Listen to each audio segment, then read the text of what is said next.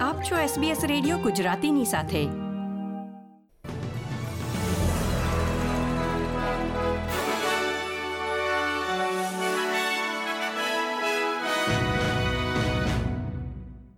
નમસ્કાર.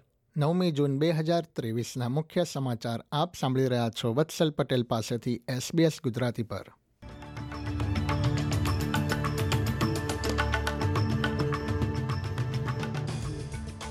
એક રિપોર્ટના જણાવ્યા અનુસાર, ઓસ્ટ્રેલિયાની છ બેંક્સ દ્વારા મૃતકોની મિલકતોની બાબતમાં ગેરરીતિ આચરવામાં આવી છે. ધ બેન્કિંગ કોડ કમ્પ્લાયન્સ કમિટીએ નિવેદનમાં જણાવ્યું હતું કે, બેન્કો દ્વારા કોડ અનુસાર વ્યવહાર કરવામાં આવ્યો નથી અને સેવાઓ ન આપવામાં આવી હોય તેવા કિસ્સાઓમાં પણ ફી વસૂલવામાં આવી છે.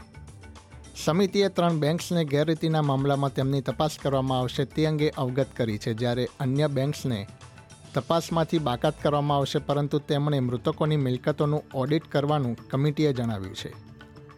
સમિતિએ તે છ બેંક્સના નામ જાહેર કર્યા નથી અને તપાસ બાદ તેમની ઓળખ કરવા અંગે જણાવ્યું હતું. આગામી સોમવારે ઓસ્ટ્રેલિયાના મોટાભાગના ક્ષેત્રોમાં કિંગ્સ બર્થડેના કારણે જાહેર રજા છે ત્યારે અધિકારીઓએ લોકોને પાણી અને ઠંડા હવામાનમાં સાવચેત રહેવા માટે અપીલ કરી છે. લાઈફ સેવિંગ વિક્ટોરિયાએ ડૂબવાના જોખમો સાથે સંકળાયેલી ચેતવણી જારી કરી હતી, જેમાં તેમણે જણાવ્યું હતું કે, જાહેર રજાના દિવસે વિક્ટોરિયામાં ડૂબવાની શક્યતા અડસઠ ટકા જેટલી વધી જાય છે. બીજી તરફ, ન્યૂ સાઉથ વેલ્સ તથા ઓસ્ટ્રેલિયન કેપિટલ ટેરેટરીમાં લોંગ વીકેન્ડ દરમિયાન ડબલ ડીમેરિટ પોઈન્ટ્સનો નિયમ અમલમાં આવ્યો છે, જે સોમવાર બારમી જૂન રાત્રિના અગિયાર ઓગણસાઠ વાગ્યા સુધી અમલમાં રહેશે.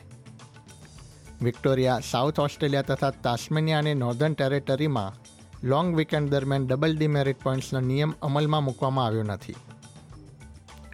ફ્રાન્સના આલ્પ્સમાં એનિસી વિસ્તારમાં એક વ્યક્તિએ ચાર શિશુ અને બે પુખ્ત વયના લોકો પર છરા વડે જીવલેણ હુમલો કર્યો છે. ઘાયલ બાળકોમાં એક બ્રિટિશ નાગરિક છે જ્યારે અન્ય એક બાળક ડચ નાગરિક છે. એકત્રીસ વર્ષીય કથિત હુમલાખોરની ધરપકડ કરવામાં આવી છે. તે સિરિયાનો નાગરિક છે, પરંતુ સ્વીડનમાં લાંબા સમયથી શરણાર્થી તરીકે રહે છે. તે વ્યક્તિ સ્વીડનમાં શરણાર્થીનો દરજ્જો અગાઉથી જ ધરાવતી હોવાના કારણે ફ્રાન્સ સરકારે તેને માત્ર ચાર દિવસ પહેલાં જ ફરીથી શરણાર્થીનો દરજ્જો આપવાનો ઇનકાર કર્યો હતો. ઘટનાના પ્રત્યક્ષદર્શીઓએ જણાવ્યું હતું કે આ વ્યક્તિ સક્રિય રીતે બાળકોને નિશાન બનાવી રહી હતી. પોલીસે નિવેદનમાં જણાવ્યું હતું કે તેનો કોઈ ગુનાહિત અથવા માનસિક રીતે બીમાર હોવાની વિગતો પ્રાપ્ત થઈ નથી અને હુમલામાં ઘાયલ થયેલા બાળકોની ઉંમર જેટલી જ ઉંમરના બાળકનો તે પિતા છે. રમતના સમાચારોમાં, જર્મનીના બર્લિનમાં સત્તરથી પચીસ જૂન વચ્ચે સ્પેશિયલ ઓલિમ્પિક્સ વર્લ્ડ ગેમ્સ યોજાવા જઈ રહી છે.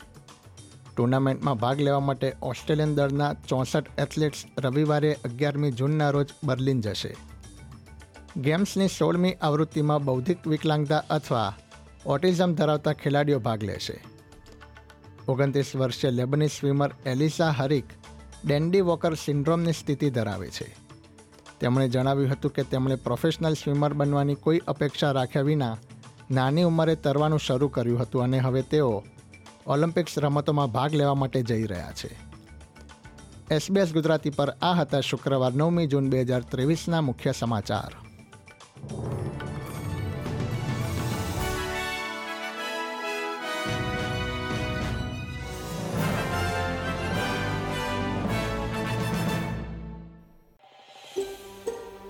આ પ્રકારની વધુ માહિતી મેળવવા માંગો છો? અમને સાંભળી શકશો Apple podcast Google podcast Spotify કે જ્યાં પણ તમે તમારા પોડકાસ્ટ મેળવતા હોવ.